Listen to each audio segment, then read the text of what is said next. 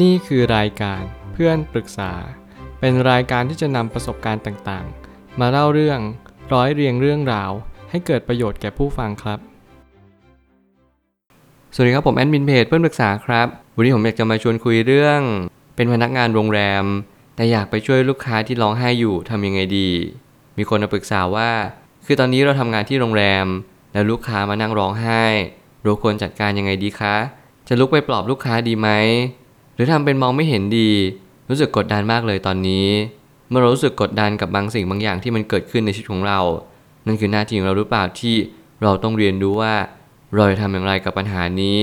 มันคือสิ่งเดียวกันกับการที่เราอยู่บริบทที่แตกต่างจากนี้ อย่างเช่นเรากำลังเป็นคนคนหนึ่งที่ไม่จำเป็นต้องมีตำแหน่งอะไร ให้เรากำลังเห็นผู้คนตกทุกข์ได้ยาก เรารู้สึกอย่างไรบ้าง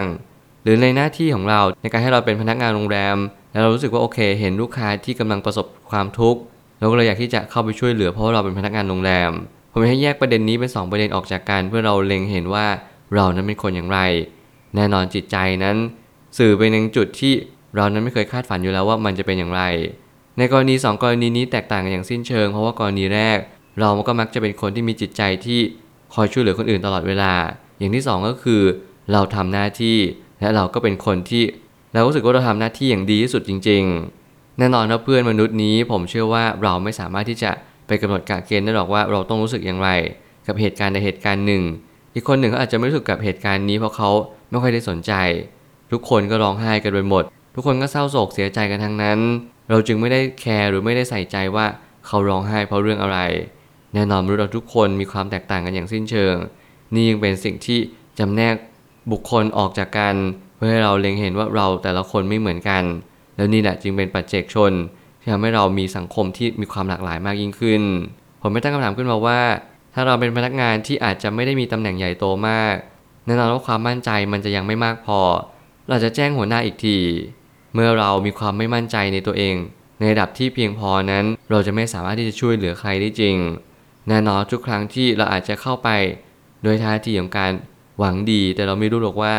ในณเวลานั้นเขาต้องการอะไรอยู่ การรับมือกับอารมณ์เฉพาะหน้าเนี่ยเป็นสิ่งที่ยากมากๆ แน่นอนปัญหาบางปัญหานี่มันเกินกว่าสิ่งที่เราคาดหวัง บางครั้งอาจจะอยากร้องไห้คนเดียว บางครั้งก็อาจจะด่าเราเพิ่มด้วยซ้ำบางครั้งก็อาจจะต้องการคนปลอบ ซึ่งแน่นอนว่าปัจจัยหลากหลายนี้เราไม่สามารถล่วงรู้ได้เลย ข้อสรุปทั้งหมดทั้งมวลนี้เราก็เลยลงความเห็นว่าทุกอย่างมันไม่ได้มีแง่มุมเดียว ถึงแม้เราจะเข้าไปช่วย ถึงแม้เราจะเข้าไปด้วยความหวังดี แต่ทุกคนอาจจะไม่ได้ตอบแทน หรือตอบกลับมาด้วยความหวังดีเสมอไป นี่ยังเป็นสิ่งที่รัฐในฐานที่เข้าใจเอาไว้ และเราก็ต้องเรียนรู้ว่าทุกคนไม่เหมือนกัน แม้ทั้งตัวเราเอง แม้ทั้งคนอื่น เราไม่มีทางรู้หรอกว่า เขาจะมีมุมมองไงกับเรา อาจจะมองแค่ว่าโอ้โห พนักงานโรงแรมนี้ให้บริการดีมากเลย เขาอาจจะมองในท่าทีของการที่เราเป็นพนักงานโรงแรมอยู่ดีก็ได้ ซึ่งแน่นอนบางคนอาจจะประทับใจบางคนอาจจะรู้สึกไม่ประทับใจหนักมากเพรารู้สึกว่าโอเค คนทั่วไปเขาไม่สนใจเราหรอกมีแต่พนักงานโรงแรมที่สนใจ ทั้งสองแง่มุมนี้ก็อาจจะมีทั้งดีและเสียกลับมาก็ได้เช่นกันเขาอาจจะรีวิวในสิ่งที่ดี เพราะว่าเราเป็นพนักงานดีเด่นที่เข้าไปช่วยเหลือคนตกทุกข์ได้ยากอีกมุมหนึ่งก็คือเขาจะเป็นคนสายเหวี่ยงวีน เราไม่รู้เลยว่าเราเข้าไปหาในจุดจุดนี้ ถ้าจะรีวิวเราแค่ 1 ดาวหรือ 2 ดาว ก็เพียงเพราะว่าเราทำให้เขารู้สึกอับอายเพิ่มมากยิ่งขึ้น ก็เพียงเพราะว่าเราเข้าไปหาตอนที่เขาร้องไห้ เสียอกเสียใจในสิ่งที่เขาได้ทำ สิ่งสิ่งหนึ่งลงไป หรือว่าโดนกระทำสิ่งสิ่งหนึ่งมา แน่นอนว่าชีวิตเรามันไม่มีทางรู้เลยว่า เรากำลังเสียใจกับเรื่องอะไร และเราควรจะเข้าไปช่วยในแง่มุมไหน ผมเชื่อว่าบางทีการช่วยเหลือในจุดบางจุด อาจจะเป็นการวางเฉย อาจจะเป็นการเข้าใจ อาจจะเป็นจุดที่ว่ารอให้เขาหยุดร้องไห้หรือหยุดเสียใจก่อนดีไหมแล้วเราค่อยอาจจะเข้าไปถามไถ่ว่าโอเค เมื่อสักครู่หรือว่าเมื่อไม่กี่ชั่วโมงที่ผ่านมาดิฉันเห็นคุณร้องไห้ รือเสียใจกับเรื่องบางเรื่อง ดิฉันจะมี complimentary บริการเสริมให้กับคุณ เพื่อเป็นการช่วยเหลือหรือปลอบใจ สิ่งนี้อาจจะเป็นสิ่งที่ดีมากกว่า แล้วมันก็เป็นสิ่งที่เราเห็นเป็นรูปธรรมมากกว่าว่าโอเคเราอยากจะช่วยเหลือเขาจริง ๆ แล้วมันก็ไม่ได้ทำให้เขาอับอายเพิ่มมากยิ่งขึ้น ผมเชื่อว่าการที่คนคนหนึ่งทำบางสิ่งบางอย่างไป มันไม่ใช่ถูกหรือผิดเพียงแต่เรามีเจตนาอย่างไรทำตามสิ่งนั้น นี่แหละจะเป็นสิ่งที่ดีที่สุด แต่ถ้าเรามั่นใจว่าการกระทำในครั้งนี้ อาจจะไม่ใช่หน้าที่ของพนักงานโรงแรม แต่เป็นหน้าที่ของมนุษย์คนหนึ่ง ก็ให้ทำได้เลยไม่ต้องคิดมาก แน่นอนถ้าเกิดสมมุติเราไม่ได้สนใจแล้วว่า สิ่งที่เราทำในณวันนี้มันจะส่งผลอะไรกับเรา เราแค่รับรู้ว่านี่คือหน้าที่มนุษย์คนหนึ่ง เรานั้นสวมบทวิญญาณของคนดีคนหนึ่งที่อยากจะช่วยเหลือคนที่ตกทุกข์ได้ยาก ไม่เป็นไรผมก็สนับสนุนเต็มที่ว่าเราทำในสิ่งที่เราตั้งใจเถอะ แน่นอนเจตนาดีผมยังเชื่อเสมอว่าเราก็มักจะมีผลลัพธ์ที่ดีตามมา ถึงแม้ว่าหัวหน้างาน ถึงแม้คนแวดล้อมอาจจะไม่เข้าใจสิ่งที่เราทำสิ่งเหล่านี้มันต้องเกิดขึ้นอยู่แล้วแน่นอน หลีกเลี่ยงไม่ได้เลย เราแค่เพียงทำตามสิ่งที่เราเชื่อ สิ่งที่เรารู้สึก และสิ่งที่เราต้องทำในณวันนั้นเลยแน่นอนเรื่องบางเรื่องมันไม่ต้องคิด อย่างเช่น คนกำลังถูกทำร้าย คนกำลังจมน้ำคนกำลังเศร้าโศกเสียใจ เราไม่สามารถที่จะคิด หรือว่าคำนวณอะไรมากมายจนเกินเหตุ เพราะว่าในจังหวะนั้นเป็นจังหวะชี้เป็นชี้ตายมาก ๆ ที่เราต้องตัดสินใจแล้วว่า จะช่วยเหลือหรือไม่ช่วยเหลือ สองทางนี้เป็นทางที่ร้องตัดสินใจตลอดเวลาในชีวิต มันคือ minor decision ที่มันเป็นการฝึกฝนจาก major decision ในชีวิตของเรา ซึ่งไงแล้วก็ตามอย่าลืมเด็ดขาด ที่จะดูจิตใจของตัวเองว่าจิตใจเรานั้นกำลังบอกอะไรกับเราเสมอ เรื่องแบบนี้มันแล้วแต่คนมอง บางคนมองเรื่องนี้เหมือนเป็นเรื่องปกติ บางคนอยากจะเข้าไปช่วย เพราะสัมผัสได้ถึงความทุกข์ของอีกฝ่าย นี่ก็เป็นความแตกต่างของปัจเจกชนในสังคมว่า เราแต่ละคนนั้นไม่เหมือนกันเลย แต่ละคนก็จะมีความคิดเป็นของตัวของตัวเอง เรานั้นมีความคิดอย่างหนึ่ง อีกคนหนึ่งมีความคิดอย่างหนึ่ง เราคิดสงสาร เราเมตตาไม่เท่ากัน แล้วเราก็อยากเข้าไปช่วยเหลือหรือว่า อยากที่จะวางเฉยไม่เท่ากันเหมือนกัน บางครั้งเนี่ยเราก็ไม่สามารถจะตัดสินใจอะไรได้คนเดียว ทุกอย่างต้องเป็นประสบการณ์ วันนี้เรายังไม่รู้ว่าเรากำลังจะเจออะไรมากขึ้น แน่นอนเราจงทำสิ่งที่เราเชื่อเถอะ แล้วทุกอย่างมันก็จะเป็นไปตามสิ่งที่มันควรจะเป็นเอง บางครั้งถ้าเกิดสมมติผมบอกว่าอย่าไปช่วยเลย มันก็จะเป็นคำตอบว่าโอเค เราอยากช่วยจริง ๆ ถ้าเกิดสมมติเราช่วยไปแล้ว แล้วมันเจอสิ่งที่ไม่ดี ผมก็จะบอกว่าโอเค ไม่เป็นไรทุกอย่างเราทำดีที่สุดแล้ว ไม่ว่าอะไรจะเกิดขึ้น ทุกคนก็มักจะมีคำตอบให้กับตัวของเราเอง